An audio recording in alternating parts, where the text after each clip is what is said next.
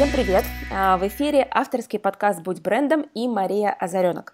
Сегодня у меня в гостях Наталья Сухарева, владелица сети центров семейной медицины «Здравица» в Новосибирске. Самая крупная частная поликлиническая сеть в городе. 13 лет в бизнесе, 5 клиник, 430 человек в компании и более 150 тысяч человек база клиентов. Параллельно с этим Наталья – автор и соавтор мастер-классов в сфере личной эффективности собственников, спикер конференций по менеджменту, сервису, маркетингу, соавтор книги «Открой другую дверь» о пограничевых убеждениях и бизнес-блогер. Наталья, привет! Привет, Маша, спасибо большое за такое прекрасное представление меня. Было очень приятно послушать. Про все то, что ты создаешь. Смотри, начать я хочу с истории. Я, когда готовилась к интервью, смотрела разную информацию о тебе и видела, что в рейтинге самых влиятельных бизнес-леди Новосибирска ты в какой-то из лет, да, из годов занимала 9 место, да? Было такое, да? Да, было такое, да? Но ведь ты же не сразу стала предпринимателем, да? Давай вспомним, как ты перешла из категории «я работаю на работе», да, и «я предприниматель». Это как раз такая история уже, которая является такой исторической частью «Здравицы». Я рассказываю это на встречах с новыми сотрудниками иногда. Я реально работала в большой компании, и у меня есть опыт построения карьеры довольно успешной. В Сибирском береге я работала. Это известный бренд Кирьешки и все остальные, которые с ними. Начинала я там региональным менеджером и закончила исполняющим обязанности руководителя управления филиалами. Вот. Мне все очень нравилось в компании, она была быстро развивающаяся, я там год за три шел, но я реально работала на износ, хотя мне так не казалось, я, в общем, не очень занималась своим здоровьем, я не позволяла себе болеть, у меня были постоянные командировки, и в общем, в какой-то момент организм вместо болезни на максимум там, недельку выдал мне болезнь на 2 месяца. Вот. Правда, на 2 месяца она затянулась в связи с тем, что я попала в платную медицину, у меня были тогда уже деньги появились, и я думаю, пойду я в платную медицину. Это было много лет назад, и тогда она была еще не очень развита. В первой же клинике, куда я попала, мне не назначили, что там должны были рентген назначить, и банальное ОРВИ превратилось у меня в бронхит с осложнениями, по-моему, даже в пневмонию. Я заболела так, как, в общем, не должна была сильно заболеть, очень долго лечилась, ездила в Москву долечиваться, потому что здесь как-то все это очень сложно было. И увидела там врача в клинике, в московской клинике, я была там по блату и за деньги, в клинике МВД московской. Но там была прекраснейшая врач-терапевт, которая меня вела, и я увидела, как она правильно все организует. Как вообще организован правильно процесс. А я до этого видела, как неправильно организован процесс в поликлиниках, и удивилась, почему нельзя такой же процесс, также организовать его, как в стационаре, так же в поликлинике. И нужно сказать, что уже к тому времени было можно, если все это объединять в компьютерную сеть, потому что основная проблема – это нехватка информации и взаимодействия между врачами в поликлинической сфере, которая есть. И была тогда, да. И вот я с этой идеей приехала домой, а на работу я уже не вышла. Мне там, реально уже надо было передать дела. Я передала их как есть, потому что так долго я не могла задерживать компанию, и там были свои личные обстоятельства. И я пошла искать работу в Новосибирске со своими компетенциями федеральных продаж. Меня нигде не брали, я выглядела очень молодо и, наверное... Но как-то мне не очень верили, до собеседования на собеседование верили, но все равно не брали. И говорили, что как вы будете управлять людьми, там, директорами там, в 40 лет. Я претендовала на должность директора филиала какого-нибудь. Тебе тогда сколько было? Мне было, слушай, по-моему, 27 мне было, но я выглядела моложе прям существенно. Вот, и я говорила, я вот только что управляла директорами филиалов, и было все нормально, но тем не менее. В общем, полгода я так походила по собеседованиям. В какой-то момент мне муж сказал, слушай, может быть, уже хватит ходить по собеседованиям, давай уже делать свое. Вот. Я, конечно же, не была готова делать свое, и вообще, наверное, такой точки, когда я была бы готова делать, мне кажется, ее, наверное, никогда бы не случилось, как у многих, потому что кажется, что вот еще мне не хватает знаний по финансам, а еще по маркетингу, а еще я ходила, например, с идеей получить 2 высшее по финансам, и только потом я могла бы себе позволить заниматься бизнесом. Слава богу, у меня муж в этом плане очень практичен, И он мне быстро развеял вообще мои идеи, что это надо делать. И он сказал, тебе за несколько часов объясню все финансы, которые должен знать собственник. После этого ты будешь совершенно спокойно с этим работать. Примерно так и произошло, но про финансы я мучилась еще много лет. Пыталась что-нибудь все-таки пойти и закончить. Обошлось без этого. Вот. И, собственно говоря, когда я начала думать, хорошо, если свое, то что, встал вопрос... Тогда что именно? И мне понятно было, что мне близка сфера услуг, и это для женщины хорошо, и это самые небольшие вложения относительно каких-то других сложных более бизнесов. И вот так появился у меня набор из, по-моему, туристического агентства, салона красоты, медицинского центра, и что-то еще было, сейчас не помню уже я, что было еще. И вот медицинский центр победил по параметрам, что хоть он и сложнее всех остальных был, но было понятно, что, во-первых, их мало, в городе не хватает частной медицины, и ниша еще не так перегружена, как все остальные. Вот. Второе, что это один из самых стабильных видов бизнеса, как казалось, и как и на самом деле оказалось, и по правде, потому что люди болеют и лечатся независимо от того, кризис на дворе или нет. Вот. Ну и он был самым интересным и самым амбициозным, наверное, этот проект. Правда, сначала... Муж выделил мне небольшое количество денег, он думал, что я смогу начать с арендованного помещения, но подходящее помещение не удалось найти за те деньги, которые муж готов был предложить, поэтому пришлось помещение купить и вложить все деньги, которые в тот момент мой муж заработал на своем бизнесе, которые были в семье. Такой рискованный был поступок, я до сих пор удивляюсь, как муж рискнул, еще больше удивляюсь, как он не прогадал, потому что я-то в себя на тот момент, нельзя сказать, чтобы так сильно верила. Вот. И... Первые несколько лет бизнес был успешен с точки зрения операционной прибыли, но с точки зрения возврата инвестиций он был очень долго, очень спорным в связи с покупками помещений. Ну, то есть получается, что да, вы зарабатывали, но нет, вы не возвращали вложенные деньги, да? Конечно, то есть мы не сразу отбили помещение, потому что это очень большие вложения, и сейчас, например, из 5-3 центра, они находятся в аренде, это более... удобный вариант для бизнесменов, потому что быстрее это все окупается, не нужно выдергивать деньги на длительный период из оборота. И плюс, но сейчас это стало возможным ровно потому, что появился более цивилизованный рынок долгосрочной аренды. Если это вот когда мы начинали, он был не цивилизован, он был дикий. Очень страшно было садиться в аренду. Да, я знаю эти истории, что могли бы сказать «до свидания», вы здесь больше ничего не арендуете, ты про это. Так «до свидания», конечно, не сказали, но тогда никто не готов был садиться в длинные долгосрочные договора, и от договора на 11 месяцев тебя ни от чего не страхует. А медицинский бизнес очень сильно завязан на помещение, не просто по локации, а просто потому, что лицензируется помещение. Именно помещение. Хорошо, смотри, давай тогда сейчас как алгоритм некий. То есть получается, что ты искренне пыталась устроиться на работу. Тебя не взяли, да? Меня искренне не брали, да. И поэтому муж сказал, что, слушай, давай в сторону бизнеса. Давай уже зарабатывать на себя, если никто не хочет тебя брать. Да. Видимо, знак. Так, и ты выбрала несколько направлений, начала их рассматривать с разных сторон. Я их рассмотрела пока с маркетинговой точки зрения, с точки зрения просто, насколько перегружен или не перегружен рынок, насколько это стабильная или нестабильная сфера, насколько мне интересно или интересно этим заниматься. И потом, вот когда я уже выбрала медицинскую сферу, тогда уже считала. То есть считать бизнес-план я села только за медицинский центр уже, и все не считала. А ты привлекала какого-нибудь бизнес-консультанта для того, чтобы вот определиться с нишами? Заказывали какие-то маркетинговые исследования? Тогда этого же практически ничего не было. Маркетинговые исследования я потом заказала для того, чтобы проверить свои гипотезы, да. А вот консультантов нет, потому что тогда их практически... не было, но мало было, и там вот сейчас как можно взять коуча, поработать со своим самоопределением, плюсы там и с бизнесом. Тогда этого не было, поэтому сама с собой я купила книжечку «Бизнес-план», составление бизнес-плана, такую с желтенькими листочками, простецкую самую, и села по вот этой книжечке и составила бизнес-план. Пришла к мужу, обсудили, вот. Причем я, кстати, попала очень неплохо по цифрам. Именно по затратам мне удалось собрать все правильно, по доходам немножко там по-другому выглядело, но в принципе для первого бизнес-плана я считаю, что я очень хорошо попала. Я почему уточняю эти вопросы, потому что я часто сталкиваюсь с людьми, которые хотят, собственно говоря, начать работать на себя и начинают выбирать нишу. И вот возникает такая долгая история понимания «я про что», «я где» там и так далее. И вот у тебя, получается, ты этот путь проделала самостоятельно, сама с собой. Сама с собой, и видишь, очень многие бизнесы, особенно в тот момент, да и сейчас, открываются, исходя из собственных потребностей. Это один из самых позитивных, на самом деле, форматов. Ну, то есть, когда ты начинаешь из того, что тебе самому нужно, где ты сам являешься клиентом. Потому что легче с маркетингом, половину исследований можно не делать, просто примеряешь на себя, на своих похожих близких, и ты понимаешь, как мыслит клиент, и что тебе нужно. И почему возникла тема сервиса, потому что мне в медицине на тот момент, кроме медицины, не хватало сервиса категорически. Вот. И я понимала, как мне нужно, и там оставался только ответ на вопрос, как сделать, чтобы это было.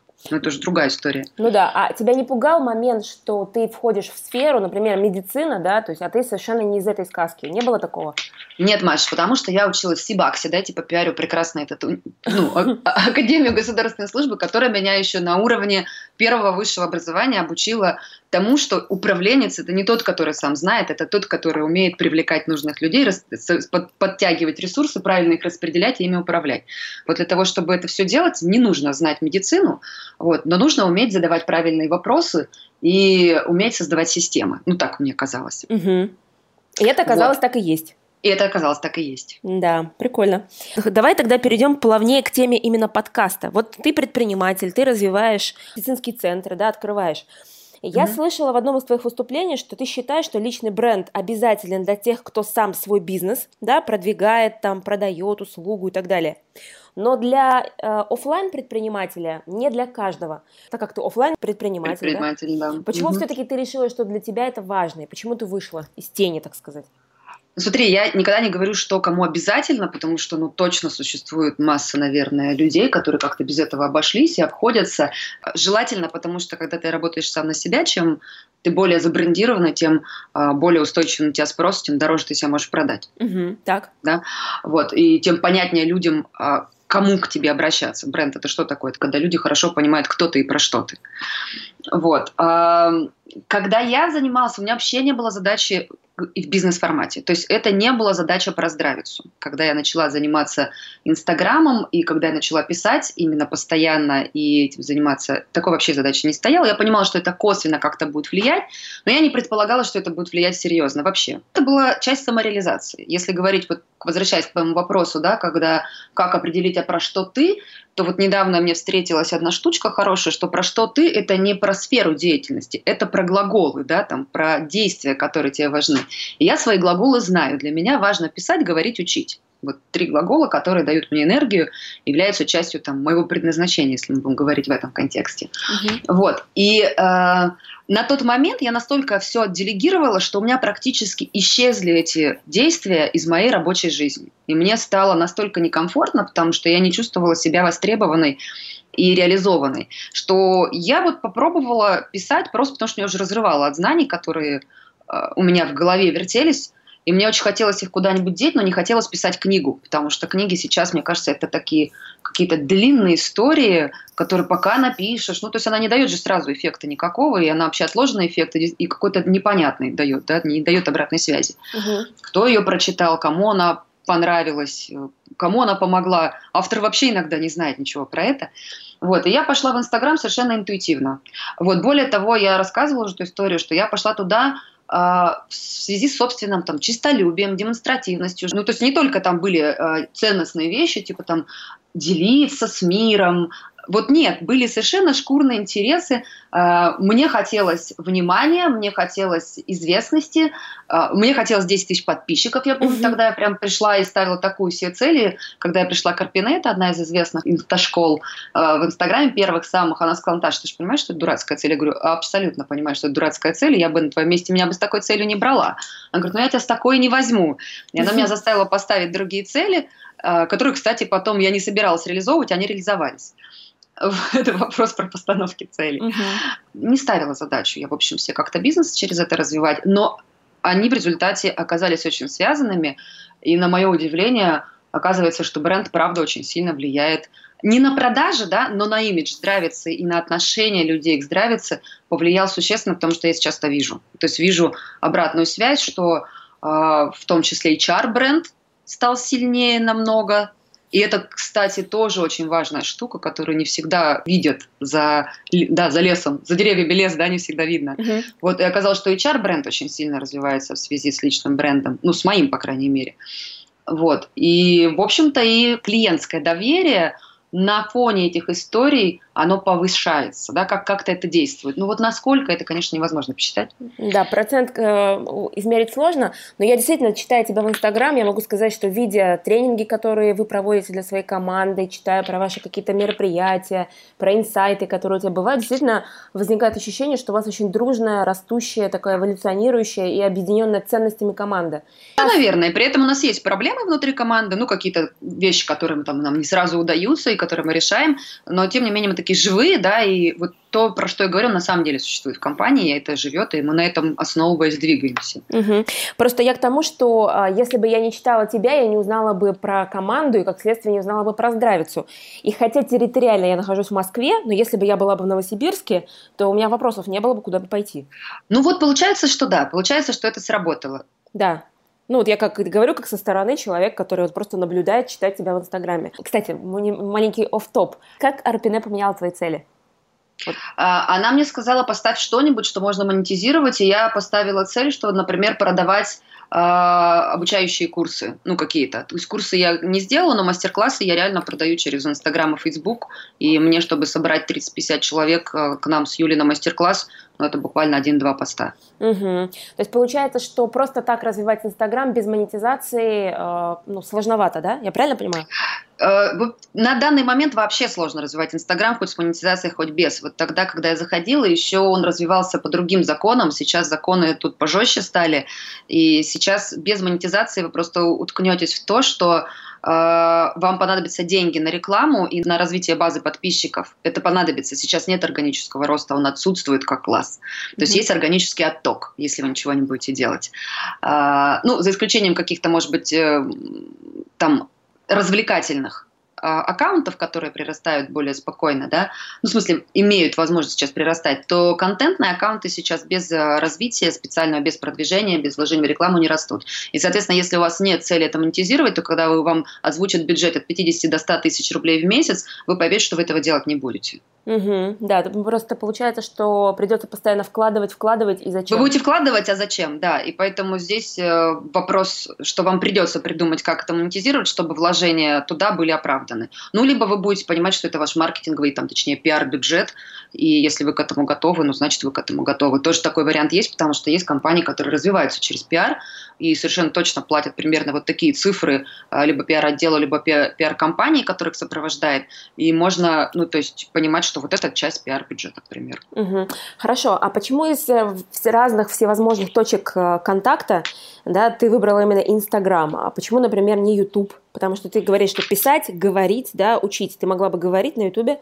Да, потому что писать в Инстаграм, во-первых, наименее трудозатратный процесс, да, ну, то есть я реально писала половину всех своих постов раньше, пока ребенка спать вкладывала, ночью там сижу, набираю, там фоточку какую-нибудь нашла, потом, правда, стало необходимо еще визуальный контент корректно делать, и на это сейчас время уходит столько же, сколько на пост, вот, ну, на написание текста.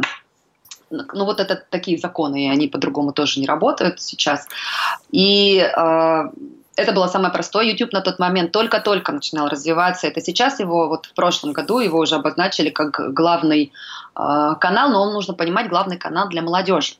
Для моей целевой аудитории, моя целевая аудитория все-таки реально это 30-40, я бы так сказала, это моя целевая аудитория. Это не их канал. Я опрашивала специально, это не их канал, они читают. Вот. Тут скорее, почему не Facebook? Facebook я почему не стала, потому что я просто увидела, как развивается Инстаграм. Сначала я его тоже воспринимала как площадку, я не понимала Инстаграм, я не понимала, зачем вот этот вот фотоальбом, вот. Ну что это может больше, чем фотоальбомом быть как? Ну да. Но к тому моменту я увидела, что уже несколько проектов были запущены в Инстаграм, именно с обучающим контентом, и я увидела, что хорошая площадка, то есть на самом деле есть в ней свои плюсы, в том числе относительно того же Фейсбука, например, с точки зрения бренда. Вот вы заходите, когда в Фейсбук, только сейчас там появились достаточно понятные блоки информации сверху, да, когда вы заходите на аккаунт в Фейсбуке. А до этого там не так все красиво можно было заполнить. Инстаграм более компактный. Вы заходите на страницу, вы сразу понимаете, кто человек, что человек. Вы видите там какие-то картиночки, что на картиночках написано. То есть восприятие из Инстаграма быстрее создать. Вот такое целостное про себя. Ну, если умеешь, опять же, это делать. Но в первую очередь было то, что в Фейсбуке я не видела каких-то вот таких четких проектов. Ну, так не попалось, это не значит, что их там нет. А в Инстаграме видела. Плюс в Инстаграме я попробовала, и учили тогда про Инстаграм, уже начали инсташколы. А я первое, что пошла, это я пошла поучиться, чтобы понять, ну, разобраться с технологией, чтобы не тыкаться и велосипед не изобретать. И плюс там намного более живой отклик, поскольку это была на тот момент больше самореализация, чем бизнесовая потребность, то отклик мне был очень важен. Он и сейчас важен. Я, кстати, могу сказать, я для себя перестала себя обманывать, я поняла, что мне правда важен отклик. И, ну, то есть я не готова работать и писать каждый день, и там оформлять что-то еще делать. То есть это реально занимает не меньше часа-двух у меня в день. И просто Facebook молчит. Вот я только что сделала опрос, оказывается, Facebook меня читает, но он молчит. А почему? Ну, потому что в Фейсбуке есть особенности. Во-первых, там аудитория более бизнесовая.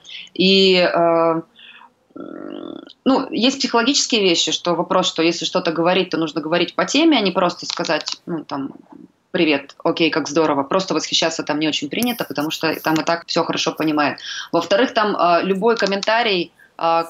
Потом следствие от него будет, это все следующие комментарии тебе будут сваливаться в уведомления. И это раздражает. Я сама поэтому в Фейсбуке далеко не всегда комментирую, потому что даже если потом отключаешь уведомление к этой публикации, это не значит, что оно отключится. И люди поэтому еще не делают. Ну, другая целевая, мне было комфортнее писать для Инстаграма, там она чуть менее профессиональная, соответственно, чуть более благодарная. Туда не нужно очень сложные тексты. Моя основная была задача сложные вещи простым языком рассказать. Ну, раньше в 2 комментария, сейчас стараюсь вообще в 1 это делать. И это для них реально полезно. То есть для Фейсбука это в основном типа «да-да, мы тоже так думаем», и что про это комментировать. А для Инстаграма это «о, как интересно, как круто, спасибо». Да, я вижу, там часто возникают такие живые дискуссии. Хорошо, смотри, у тебя сегодня уже больше 32 тысяч подписчиков, интересные дискуссии. Но вот, предположим, если бы ты заходила сейчас в Инстаграм, то есть это вот, да, ты заходила тогда, когда развиваться было проще, да, и вот сейчас есть то, что есть, классный, интересный канал, подписчики, вовлеченность, круто. А что бы ты порекомендовала предпринимателям, которые вот только-только входят в Инстаграм? Вот я вот понимаю, что, да, вот я упустил момент, сейчас вхожу. Как быть? Вот из твоего опыта. Сегодняшних реалий? У меня вообще один совет всем, кто собирается это делать, ответьте на вопрос «зачем?». Потому что просто так это реально много времени и сил, и если писать не доставляет удовольствия, и быть публичной личностью не доставляет удовольствия, то делать это не нужно. Есть масса других способов продвигать свой бизнес. Там можно много что поручить копирайтеру, но личный блог не поручишь все ж таки. Люди хорошо очень чувствуют разницу в контенте, они сейчас... подкованные все, просто у них большой опыт чтения, и им нужен живой, реальный, настоящий человек. И более того, им уже не нужны поучения, вот как многие сейчас заходят, в том числе бизнесмены, и первое, что они делают, они начинают учить жизни. Они там уже все обучены, они устали от учения жизни, и вот учить не надо. То есть нужно быть живым и настоящим. Это то, что до сих пор ценится, несмотря на все изменения, несмотря на всю сытость аудитории. Вот. Дальше, что важно? Важна готовность делиться на самом деле полезным контентом или интересным, или веселым. То есть на самом деле вкладываться в то, чтобы аудитории было прикольно. То есть здесь невозможно отжать. Просто невозможно. То есть невозможно просто сделать что-то там не сильно сложное и получить какой-то результат. Скорее наоборот, здесь вложение иногда дороже отклика бывает. Ну, по крайней мере, понятного отклика, который ты можешь как-то там посчитать и почувствовать. Вот. Ну и самое главное, наверное, Маша, это в твою сторону история – все-таки разобраться со своим брендом. А кто вы и что вы? Начинать Инстаграм без понимания, что вы несете в мир, какой ваш основной месседж, да? Какие ваши ценности, что вы транслируете, зачем вы это делаете. Это будет все равно просто фотоальбом, просто тексты. И целостности не получится. И поскольку людям очень много есть кого читать, они не зацепятся. То есть вот важно, чтобы был понятен ваш изюм, и важно, чтобы было понятно, зачем целевой аудитории вот, иметь вас в своей ленте. У нас это в терминологии личного брендинга это называется создать формулу бренда, когда ты моменты все эти прописываешь про себя и понимаешь, про что ты, кто ты, и тогда уже, в принципе, с контентом вопросов действительно нет. Да. И вот, кстати, в плане контента у меня к тебе вот такой вопрос. Смотри, тебя же знают сейчас не только как предпринимателя, да, ты спикер маркетинговых конференций, организатор мастер-классов, которые вообще не про бизнес, да? То есть это другие грани тебя, не как собственника, а еще какие-то дополнительные. Вот смотри, как ты определила, какие грани ты готова, в принципе, в мир транслировать? Ведь ты же не все рассказываешь про себя. Или все? Нет, не все. Я не вижу необходимости прям совсем все делать. Но, по сути, для меня в целом основная история – это про личную эффективность собственника либо человека, который что-то создает. И поэтому я практически не говорю про, например, личные отношения, я очень мало говорю про воспитание. То есть я говорю это иногда, потому что у аудитории есть запрос просто видеть меня человеком более целостным, чем просто часть про бизнес, да, или про работу. Вот, чтобы более целостной была картинка. Кстати, запросы на это тоже меняются. Сначала это было прямо обязательно, категорически нужно было показывать свою семью, свою жизнь, лайфстайл.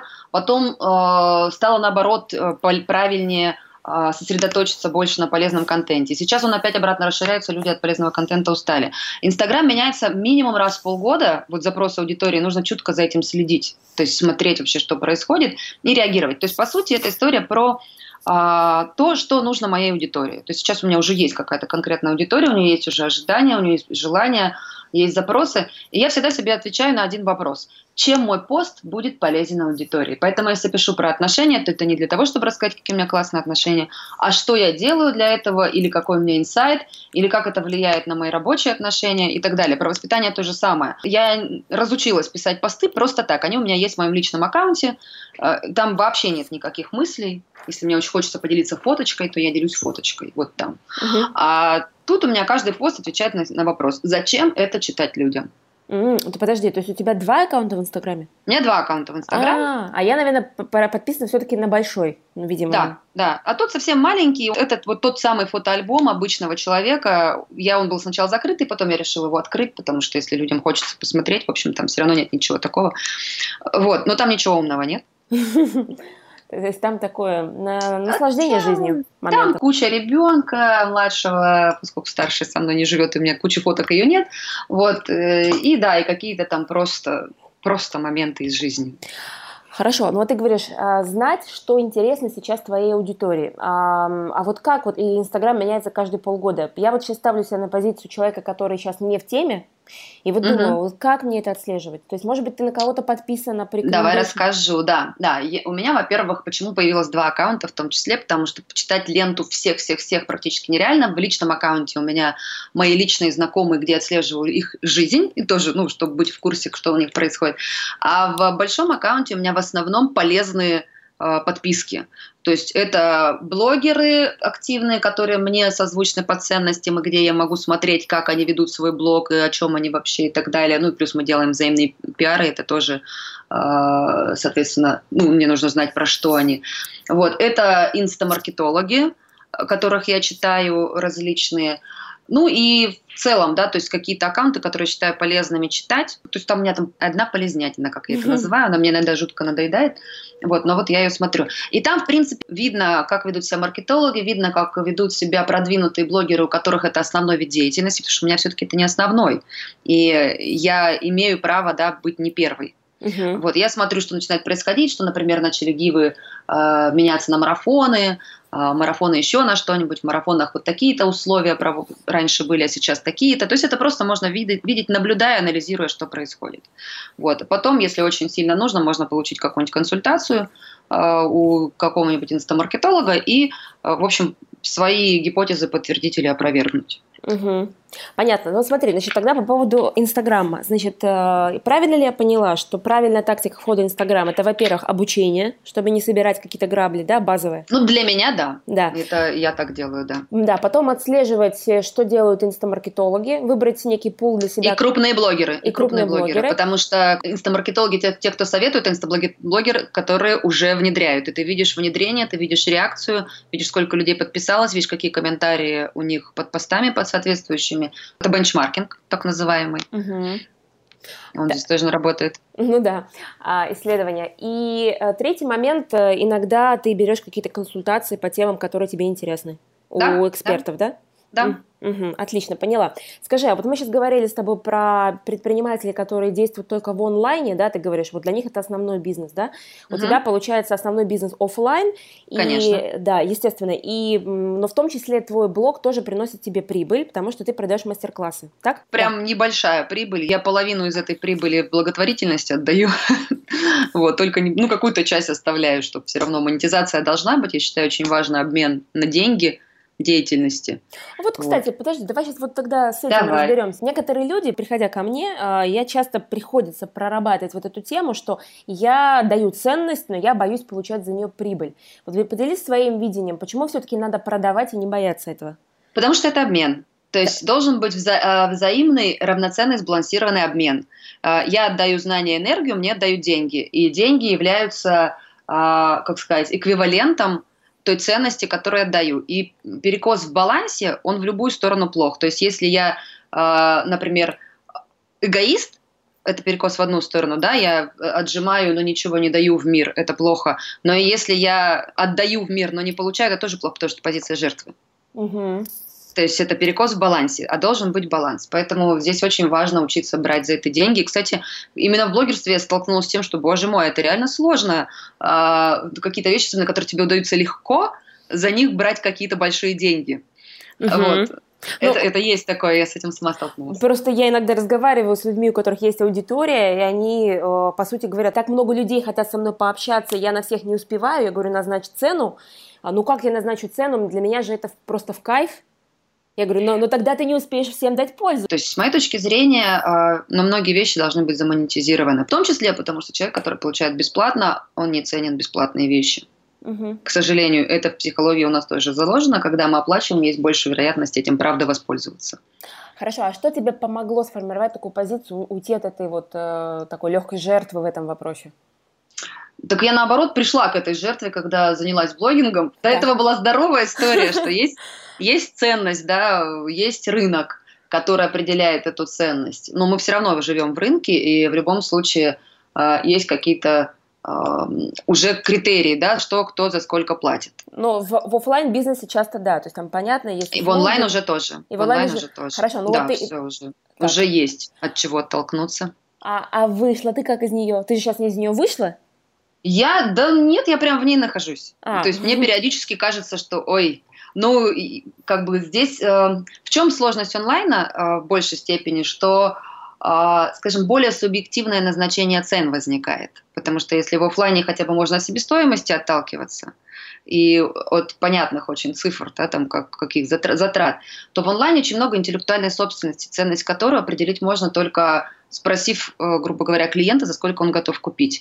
И очень много выявляется экспериментально, и очень много зависит от харизмы, потому что я знаю людей, ну, которые, может быть, не суперпрофессионалы, но они настолько харизматичны, что люди платят им совершенно, ну, высокие цены за их консультацию, там, к примеру. И, ну, раз платят, значит, платят. Это же вопрос, что определяет клиент цену. Mm-hmm.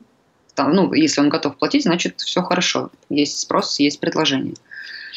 Вот. И обычно, чем более ценностные и чем более порядочные люди, тем сложнее им назначить цену, особенно если им в кайф легко удается и так далее.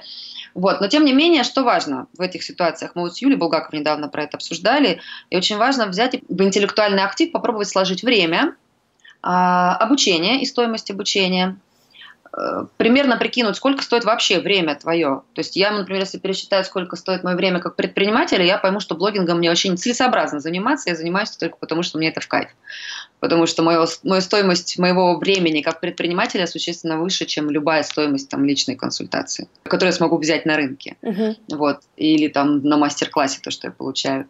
Вот. Но поскольку что-то кроме денег мне еще важно, то я просто беру какие-то другие параметры и смотрю, окей, все равно есть некая стоимость часа человека примерно такого уровня, как я, и я могу на него опираться.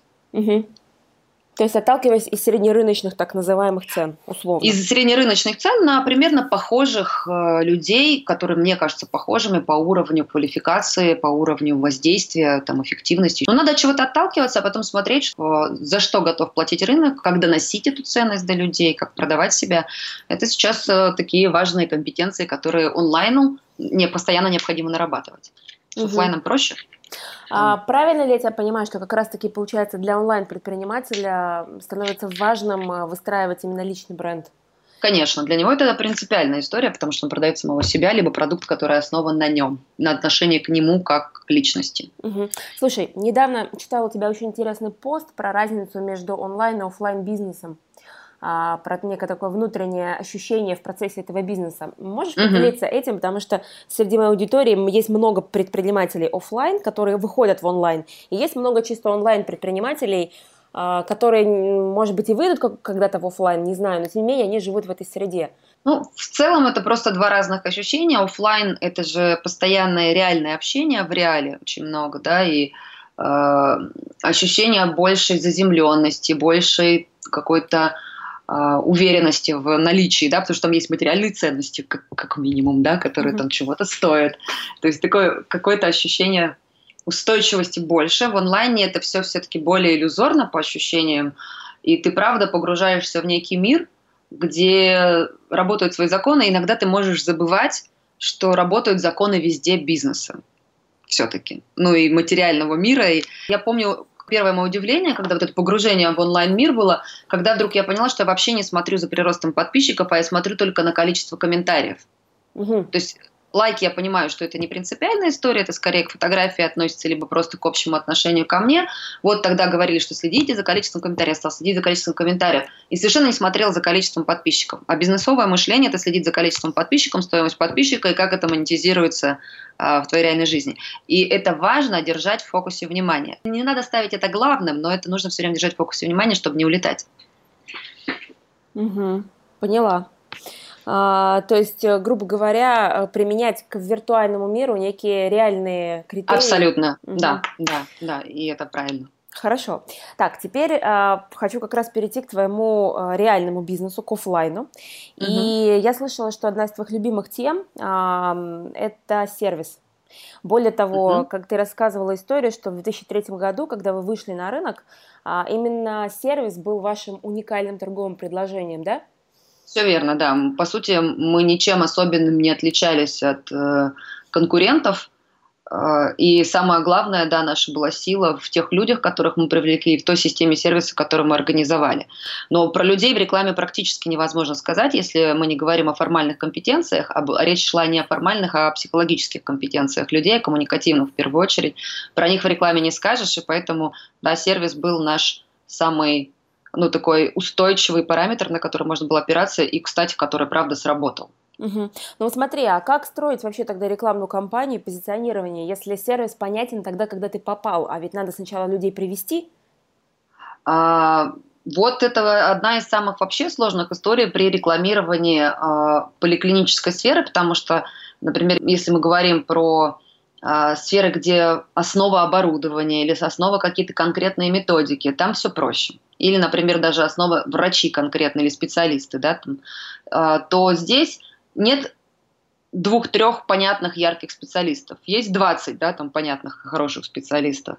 Нет какого-то особого оборудования, нет каких-то особых методик, и вся история – это история про менеджмент, про сервис и про людей.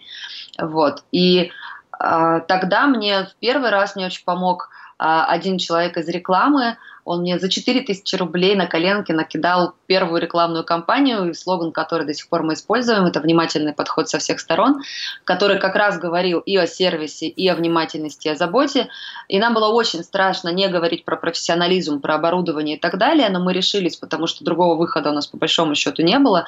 Оказалось, что это тоже работает. И следующие наши рекламные кампании все были эмоциональные и практически все имиджевые. И так тоже можно жить.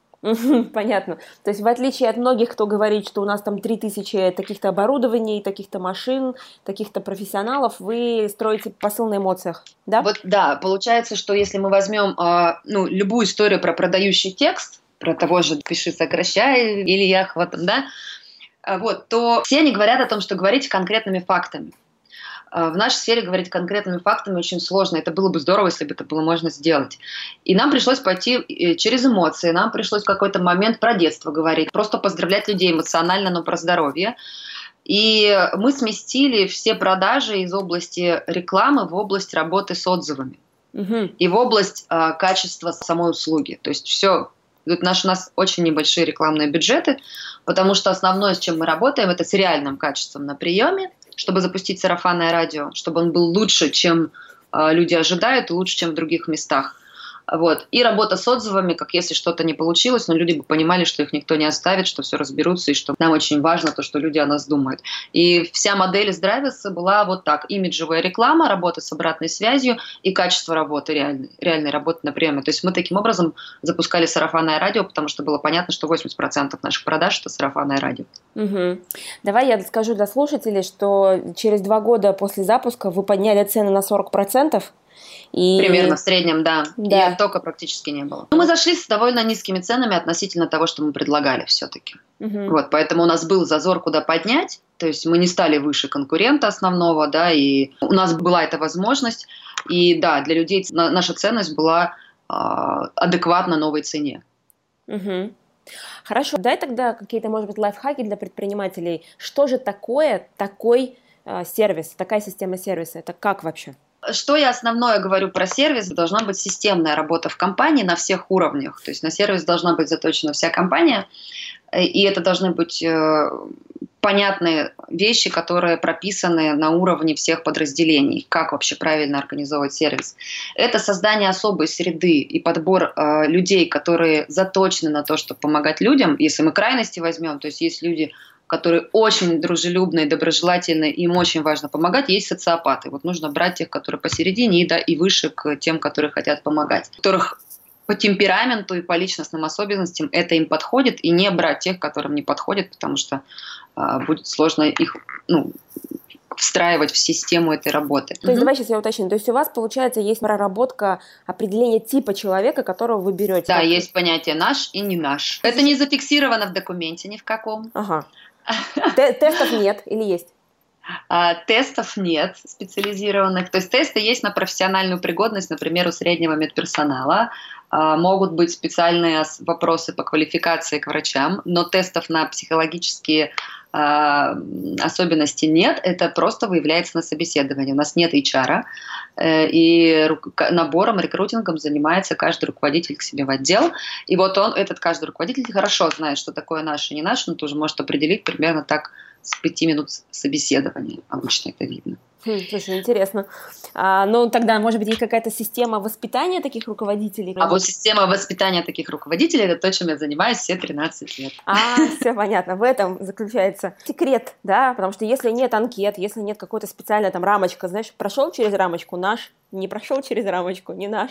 Понятно. Сначала я заключительное собеседование сама проводила, для того, чтобы вот этот наш и наш, какое-то, которое есть только у меня там в голове, у меня было понимание, есть ли оно в голове у тех менеджеров, которые нанимают людей. Через какое-то время, когда компания выросла, и, естественно, было уже нереально мне все заключительные собеседования проводить, я уже успокоилась и понимаю, что наши и не наши они могут определить сами.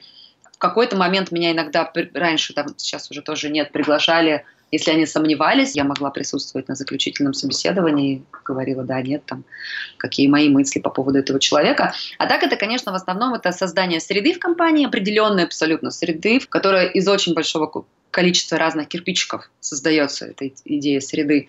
И это выстраивание топ- и middle-менеджмента, создание команды из них, и вот так, чтобы как раз они были все по ценности, умели делать то, чтобы можно было нанимать людей, которые будут делать хороший сервис. Потому что сервис в медицине – это не только клиентский отдел, естественно, это она абсолютно всю компанию пронизывает. Угу. Я предполагаю, что это и то, как врач взаимодействует с человеком. Конечно, невозможно. Сейчас уже вообще сложно разделить, что является медицинской услугой, а что является сервисом с точки зрения медицинского приема. У меня есть как раз подкаст с Линой Дембиковой. У нее свой сервис по аренде платьев, и она фэшн-стилист. И как раз вот у нее тоже во главу угла возведен сервис, и так как я бываю в ее пространстве в Москве, вот это, знаешь, состояние такое, когда ты приходишь в какое-то пространство, тебе там так кайфово, ты выходишь оттуда с одной единственной мыслью поделиться тем, как тебе там кайфово. Либо вернуться еще раз. Да, даже, знаешь, доходит до смешного. Я недавно ездила собираться к съемке и поехала туда, хотя я сейчас была в другом месте, и меня подруга спрашивает, говорит, ты почему едешь 20 километров именно в это место? Я говорю, слушай, потому что мне там реально нравится настраиваться на съемку. Мне нравится приехать в это пространство и там побыть. Да. А это сервис. Потому что уложить, накрасить, в принципе, могут много где. А вот когда вот это на совокупности...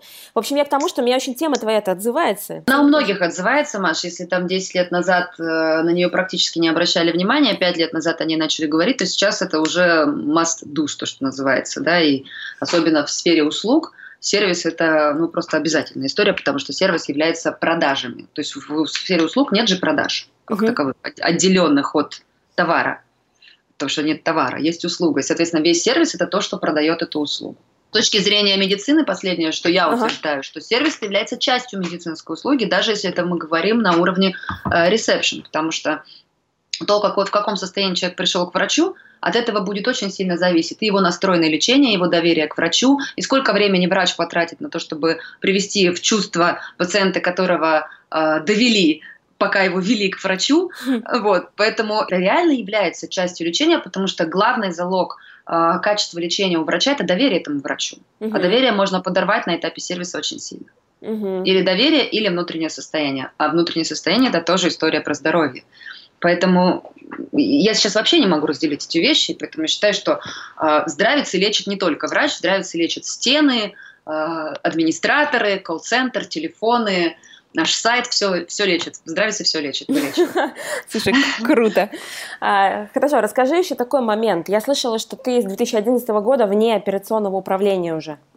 Да. По сути, я внеоперационного заявляла себя даже с 5-го года, потому что у меня уже был наемный менеджер, но по-настоящему вот вышла из операционных процессов я с 2011-го года. Хорошо. А что ты сейчас делаешь в компании? Сейчас у меня есть задача финансового и стратегического планирования. Это то, что остается на собственнике всегда.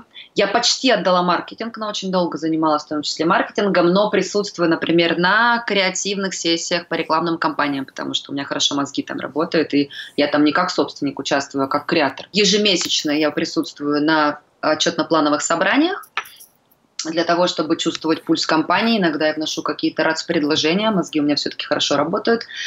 Вот. Дальше... Я часто участвую в установочных рабочих группах, то есть когда идет какой-нибудь большой проект, меня зовут на первую рабочую группу для того, чтобы мы вместе видение выстроили правильное, корректное, а дальше по нему уже двигаются люди сами. Вот. И я, как всегда говорю, обязанность собственника – это вносить энергию в свою компанию. Только на одной из встреч у меня по делегированию на Роскосушке мы устали быть... батарейками, я говорю, вот энергию не как батарейка, но все-таки как лампочки. То есть энергия должна в собственнике быть интерес к собственному бизнесу. И тогда возникает у людей интерес к тому, чтобы в этом бизнесе делать что-то. То есть они чувствуют твою вовлеченность, что ты рядом здесь. То есть ты... Что я рядом, что мне это интересно, что это... поддержана моими амбициями, моими планами на жизнь, что они не одни, в конце концов, вообще барахтаются в этом в море. И, то есть это важно большинству людей. Чем, конечно, круче топ-команда, тем меньше им уже вот эта поддержка нужна, но все равно нужна.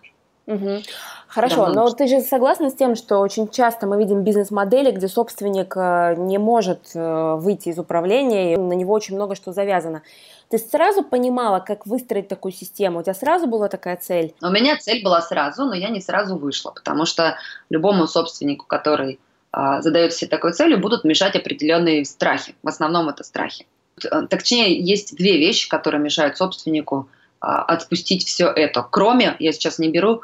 неготовности сотрудников, потому что, например, хорошо нам говорить в городах-миллионниках, где, собственно говоря, мы все-таки можем найти себе вменяемых совершенно управленцев, обучить их, у нас есть ресурсы для обучения и так далее. Например, в маленьком каком-нибудь городке выход собственника из своего бизнеса – это под вопросом история, будут ли там нужные сотрудники, можно ли их будет обучить, там, и так далее, менталитет как там будет вообще. Ну, наверное, тоже можно, если задаться такой задачей, но там посложнее будет.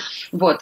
И две части, какие есть в голове у собственника. Первое – это то, что было у меня, когда бизнес дает определенный кайф самореализации, и если его убрать, то есть выйдя из оперативки, мы этот кайф убираем, то его откуда-то надо сначала взять еще, потому что иначе, случается прям реально, такой провал по получению кайфа, и собственник с большой вероятностью вернется обратно в управление, если не найдет, чем себе этот кайф заместить. Но у тебя было это замещение как раз в сторону блогерства. Не сразу. Я прошла период, когда меня непонятно было, чем замещать, и я очень долго искала, чем замещать. То есть у меня был процесс по поиску, чем замещать. Я понимала, что не надо лезть в бизнес. Бизнесу хорошо от этого не будет. Это я уже хорошо поняла на тот момент. А вот как же себе-то кайф организовать, это уже моя была отдельная задача. И как не мешать бизнесу развиваться самостоятельно, потому что собственник очень сильно может помешать команде развиваться. И я это про делегирование, когда рассказываю, я про это говорю всегда. Вот. А второй блок – это куча есть страхов у собственника по поводу их сотрудников, которые сотрудники, пока собственник боится, он это транслирует, более всего он так себя ведет, чтобы провоцировать именно такое поведение. Это прям так и есть, так происходит. И сотрудники радостно именно эти страхи оправдывают. Вот. И здесь прям нужно менять установки в голове, переживать период, когда люди учатся работать по-другому, ну а потом все становится намного лучше и проще. Это так же, как ну, то есть мама и ребенок. Самый простой метафору, которую я предлагаю для понимания, если держать ребенка за руку и бояться, что он упадет, то он, конечно, не упадет, но он не пойдет сам никогда. И поэтому нужно его отпустить в какой-то момент. Да, он попадает, но он в конце концов встанет и начнет ходить. Все начинают ходить, если там у них нет каких-то серьезных проблем. Поэтому вот такие вот две части есть, которые нужно преодолеть. И в зависимости от ситуации у конкретного собственника, либо они обе есть, либо одна сильнее, другая слабее, но прорабатывать нужно обе обычно. Скажи, занимаешься ли ты личным консалтингом собственников? Да, занимаюсь. Это как-то стихийно получилось? То есть тебе обратились и одно предложение, другое и так далее? Слушай, это началось, когда я начала писать, потому что когда я пишу, про это, естественно, спрашиваю, даю ли я личные консультации. Вот. В какой-то момент решила, почему бы их не давать. Особенно после того, как мы сделали уже мастер-классы, было понятно, что какие-то вещи достаточно технологичны. И это не мои домыслы, а это работает. Вот. Второе, я все-таки закончила коучинг. То есть у меня 4 модуля коучинга, и поэтому, в общем, я имею некое право людей консультировать. Я, конечно, не чистый коуч, я такой коуч-экспертный консультант. Вот. Но у меня есть опыт, особенно людям ценно, когда приходят из сферы услуг, и тем более из медицинской сферы, потому что я там уже понимаю специфику сферы и могу поправить в голове какие-то вещи с точки зрения именно этой сферы. Понятно. Хорошо, и давай тогда плавно перейдем к технологиям роста. У тебя в блоге написано, что меняться легко, и ты пропагандируешь мягкие технологии личной и командной эффективности. А это как? А в основном через коучинг. То есть коучинг в хорошем формате, то есть когда хороший коуч работает с вами, это реально достаточно мягкие технологии, которые не требуют ни ломки себя, ни там каких-то издевательств над собой.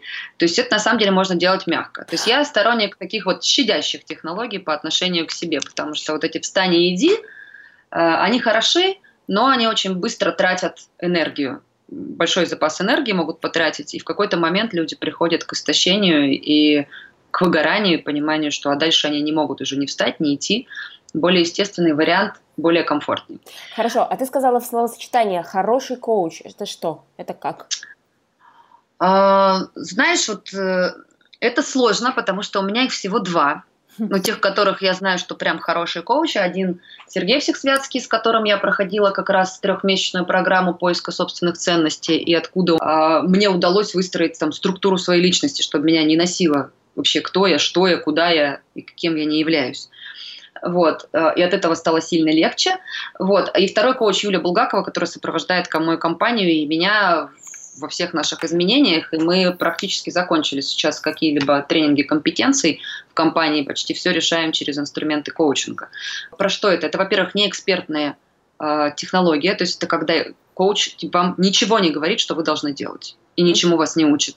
Коуч создает пространство, в котором вы способны получить доступ к своему ресурсу и ответить сами самостоятельно на свои собственные вопросы.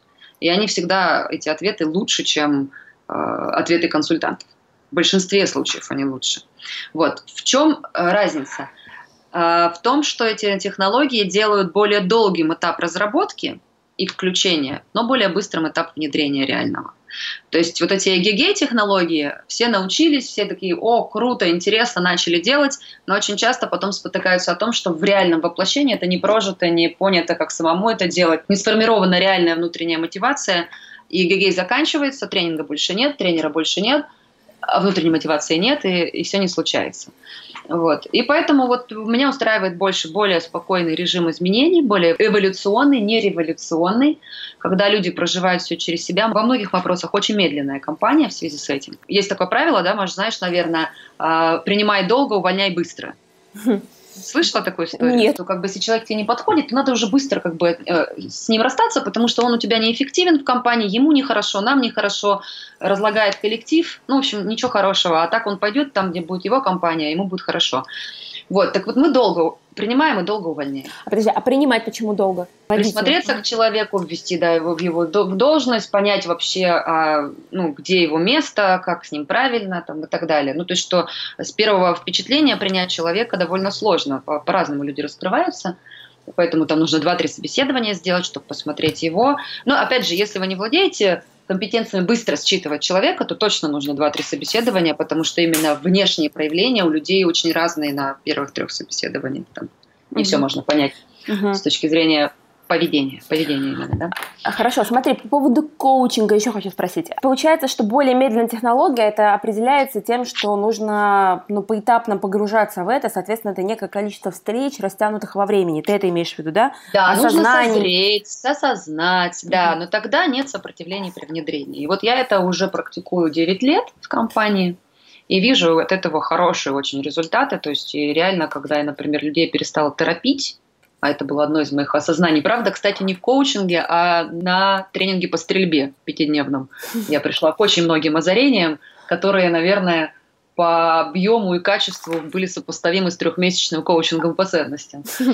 Вот. И я перестала, например, ускорять команду и пытаться ставить быстрые сроки. Вот 20%, по моим ощущениям, эффективность команды увеличилась. Подожди, то есть, а как ты попала на тренинг по стрельбе? То есть как бы неожиданно? Я тогда увлекалась стрельбой, и мне Федерация практической стрельбы предложила на Майорке курс по стрельбе 5-дневной, поскольку на Майорку я очень люблю, у меня там есть где жить. Вот. Я, конечно же, поехала, и там были совершенно потрясающие преподы и совершенно потрясающие инсайты. Угу. Слушай, какая неожиданная грань. Вообще, да. Только что открылась. Хорошо, от технологии роста переходим к теме ограничивающих убеждений. Ты на эту тему являешься соавтором книги. Угу. А почему именно эта тема? То есть, видимо, она тебе как-то особенно близка? Или сыграла какую-то роль в твоем становлении? Маш, потому что я вот системный человек, а когда системный человек, он ищет первопричину. И я нашла, что первопричина большинства проблем в нашей жизни лежит вот в этих установках. И поэтому я понимаю, что если хочется изменить симптомы, если мы будем в медицинской, да, то нужно как бы поработать с причиной проблем. Вот. Наши внутренние подсознательные установки – это то, что закладывает то, что с нами будет происходить. Они влияют на наше мышление, а мышление влияет на наши действия. Вот. Соответственно, я это увидела, и зачем мне пытаться влиять на действия, например, если я понимаю, что это все равно вернется обратно, если не изменить саму установку. Угу. То есть нет смысла влиять на симптом. Понятно, но работа с ограничивающими убеждениями – это выбор самого человека. Могу ли я, как владелец бизнеса, влиять на убеждения, ограничивающие моих сотрудников? Абсолютно, через коучинг мы как раз это делаем. Мы раскладываем задачу любую на то, что нам позволяет ее решить. Там всегда вытаскивается, что нам мешает, и это всегда какая-нибудь установка. Но коучинг это умеет делать позитивно, даже не разбирая, что нам мешает. Честно говоря, вопрос, что нам мешает, у нас возникает все реже и реже, потому что мы все решаем через то, а как мы это сделаем, что нам позволит это сделать. Но это уже совсем такие тонкости, это уже продвинутый уровень. Вначале реально очень хочется поработать с вопросом, что нам мешает, и даже на этом уровне коучинг позволяет очень много изменений произвести. Ну хорошо, а ты можешь конкретный пример привести, например, какое убеждение может мешать? У меня есть свои предположения, но мне интересно. Да, прям совершенно легко, это как раз пример из моего мастер-класса по ограничивающим убеждениям для собственников. Например, одно из самых распространенных убеждений собственника, что я могу лучше, чем они. Угу. Вот, давайте поразмышляем, к чему это приводит. Ну, то есть приводит это к тому, что если я хочу сделать как надо, значит, это только я, если сделаю, или я себя должна клонировать. И, соответственно, я становлюсь ограничением своего бизнеса, потому что я одна, и у меня всего 24 часа в сутки, и все 24 часа я не могу работать. Мне все равно нужно отдыхать. И, ну, то есть и мой бизнес, размер бизнеса не зависит. Если я буду все пропускать через себя, даже не сама делать, но просто через свой контроль, он ограничен. Он сильно ограничен. И получается, что нужно изменить эту установку. как минимум на такую, что кто-то может не хуже, чем я, а лучше, что другие могут лучше, чем я. И это, вот это очень хорошая установка для бизнеса. Ее сейчас очень многие используют, когда говорят, что да, людей, которых я нанимаю, они в своей области должны быть круче, чем я. Угу, да. Потому что тогда зачем мне вообще все это? Вот. И вот, а тем не менее, если в голове будет эта внутренняя установка, это будет очень сильный конфликт, с этими людьми будет сложно выстраивать отношения, кто лучше, чем я. Там дальше следующая появляется установка, что ого, если не я, то я не буду нужен, например. Она очень скрытая всегда бывает, и тогда это опасно для меня. Да? То есть я не буду нужен моему бизнесу, это для меня опасно. Ее очень сложно вытащить сходу, вот, и мало кто ее чувствует. Вот, точнее, вербализирует и понимает. И тогда человек начинает гасить этих своих суперспецов или не давать расти тем, кто начал расти, потому что ему страшно, что они вырастут, встанут и уйдут, или кинут, или он их не будет понимать и не сможет их контролировать и так далее.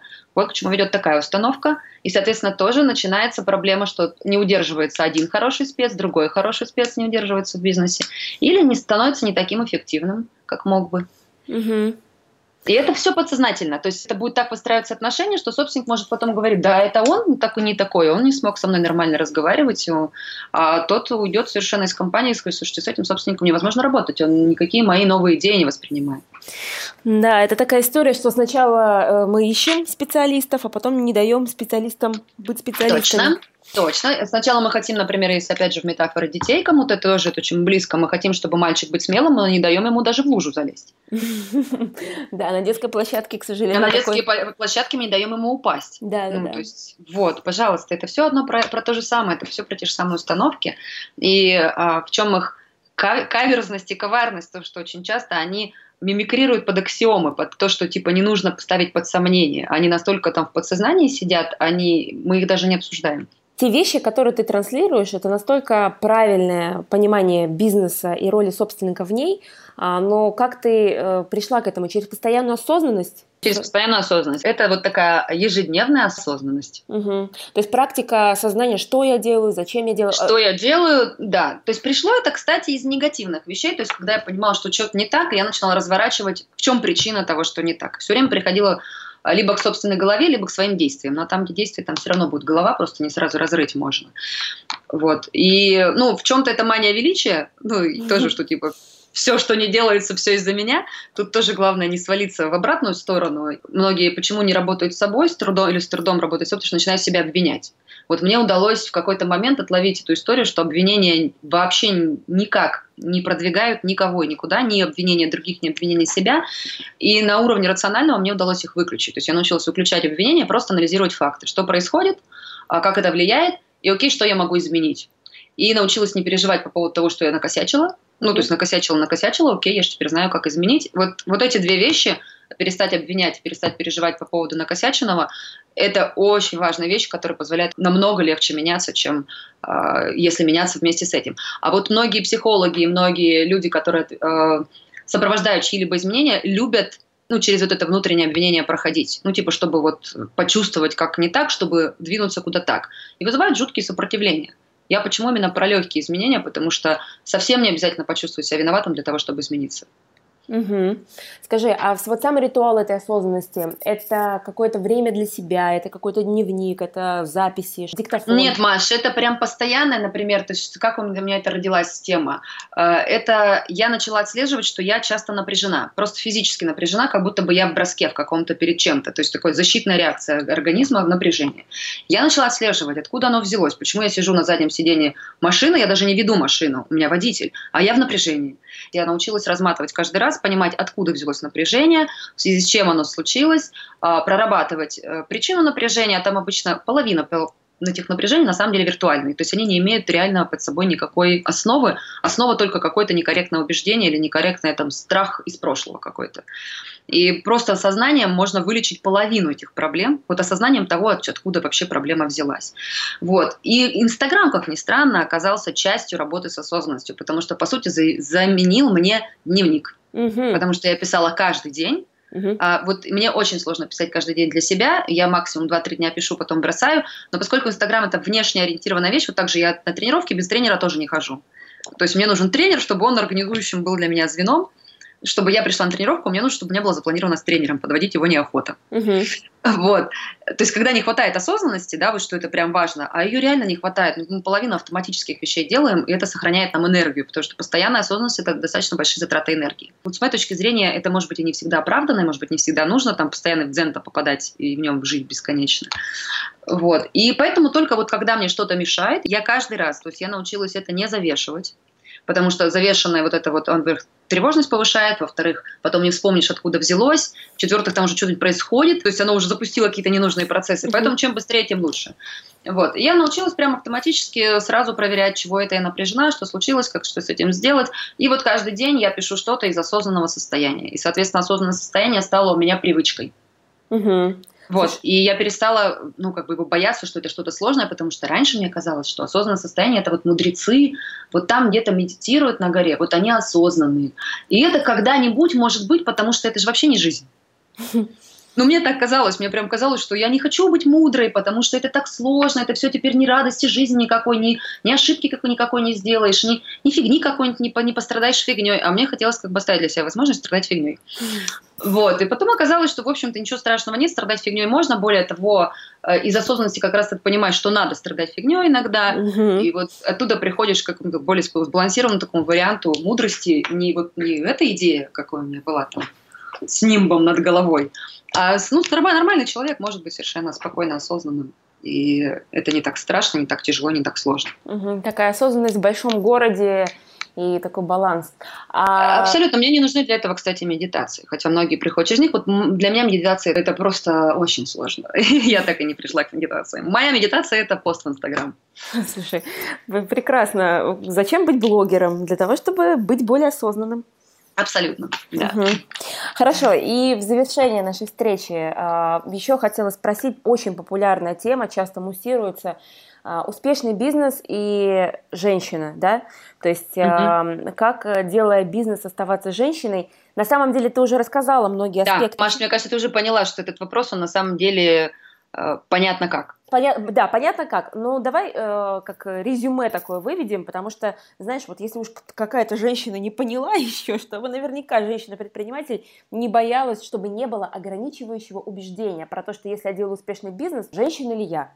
Да? Потому что вот, смотри, бывает. Тут такая штука. Я не знаю, можно ли с самого начала выстроить все так, как у меня сейчас, потому что все-таки есть этап стартапа, на котором интенсивность вложений физических, временных, там, умственных огромная, и ну, может быть, можно его растянуть и как-то сделать так, чтобы и семье уделять, и себе. Но вот мое есть такое понимание, что, скорее всего, все равно какой-то период времени, где там нужно по максимуму вложиться, он будет в любом бизнесе, иначе он просто не стартует. Да? То есть просто самолет не взлетит. Нужно вот этот вот флаттер прожить. Вот. И тогда нужна договоренность с семьей о том, что семья в этот момент тебе не скажет, что ты офигела, и будет твоя поддержка, а не будет твоей проблемой. Потому что когда я начинала бизнес, все-таки реально до 3 ночи там за компьютером бывала, посиживала.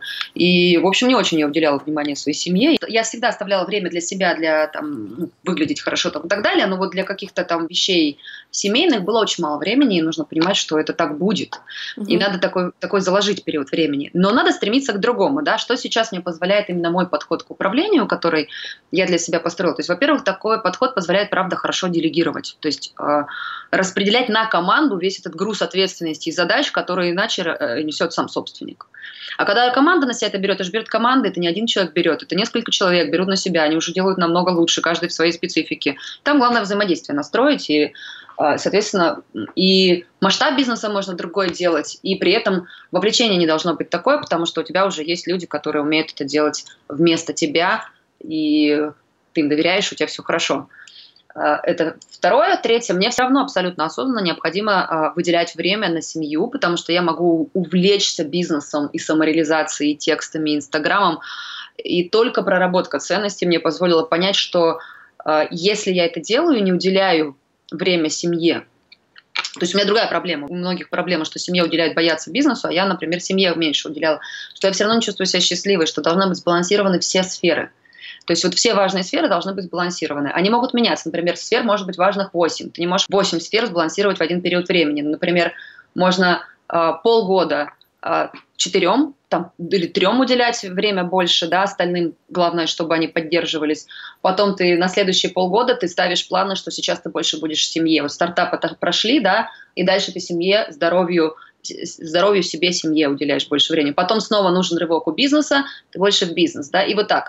То есть вот баланс, он достигается в долгосрочной перспективе, а не в краткосрочной.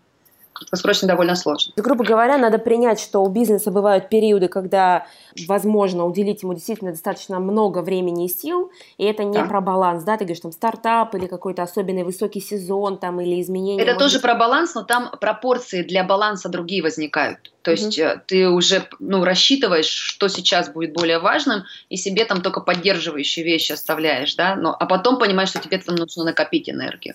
Или ты сначала копишь энергию, да, там, вкладываешься максимально в семью, а потом говоришь, а теперь полгода, ребята, вы мне будете как-то там помогать. То есть по-разному подходы могут быть разные, но нужно осознанно понимать, сколько чему, куда время ты и энергии уделяешь. И колесо баланса. По сути, да, это же все коучинг. Ну, точнее, инструменты коучинга позволяют с этим очень легко работать. Колесо баланса, да, смотришь на этот период какой, в целом в жизни, сколько ты реально времени чему уделяешь. Инструменты есть, любой коучинг даст. Отлично. Наташ, благодарю тебя. Мне кажется, потрясающая информативная беседа, такой, знаешь, взгляд изнутри настоящего бизнеса. Понимаешь, когда ты рассказываешь, чувствуется такая действительно осознанность и легкость. Я понимаю, что это огромный путь, огромная работа, но вот в том, как ты об этом рассказываешь, как ты это делаешь, чувствуется такая хорошая женская легкость. Мудрость. Вот, я поэтому говорю, что реально это можно сделать. То есть бизнес сейчас совершенно спокойно может функционировать вот с таким подходом. Раньше, не знаю, мог бы быть, а вот сейчас точно может. Благодарю тебя. У меня такой еще вопрос. У нас есть такая традиция, что иногда гости оставляют какие-то подарки для слушателей, которые можно скачать, получить, послушать, посмотреть. Есть ли у тебя что-то такое, чем ты можешь поделиться? Давайте, это будет кусочек небольшой нашей книги «Открой другую дверь» про ограничивающие убеждения. И там можно будет посмотреть, зачем вообще с ними работать и что это такое. Отлично, как раз мы об этом говорили, мне кажется, очень в тему. Супер. Друзья, вы можете оставить данные в окошке справа, и вам на почту прилетит как раз-таки этот кусочек, и сможете познакомиться поближе с этой темой. И уже конкретно будет ссылка в подкасте на Инстаграм Натальи. Вы можете пойти, подписаться и уже ежедневно читать, вникать. И я вас уверяю, что если закопаться там в глубину, там очень много интересного можно найти. Наташа, спасибо, Маша. Да, Наташа, благодарю тебя за это время, за эту мудрость, за интервью. Мой самый главный месседж, который это доверять себе и ценить себя и людей вокруг, и от этого, по-моему, очень много хорошего случается. Отлично, супер. Ну все, друзья, до встречи через неделю в ваших наушниках на волне подкаста «Будь брендом». Счастливо. До свидания.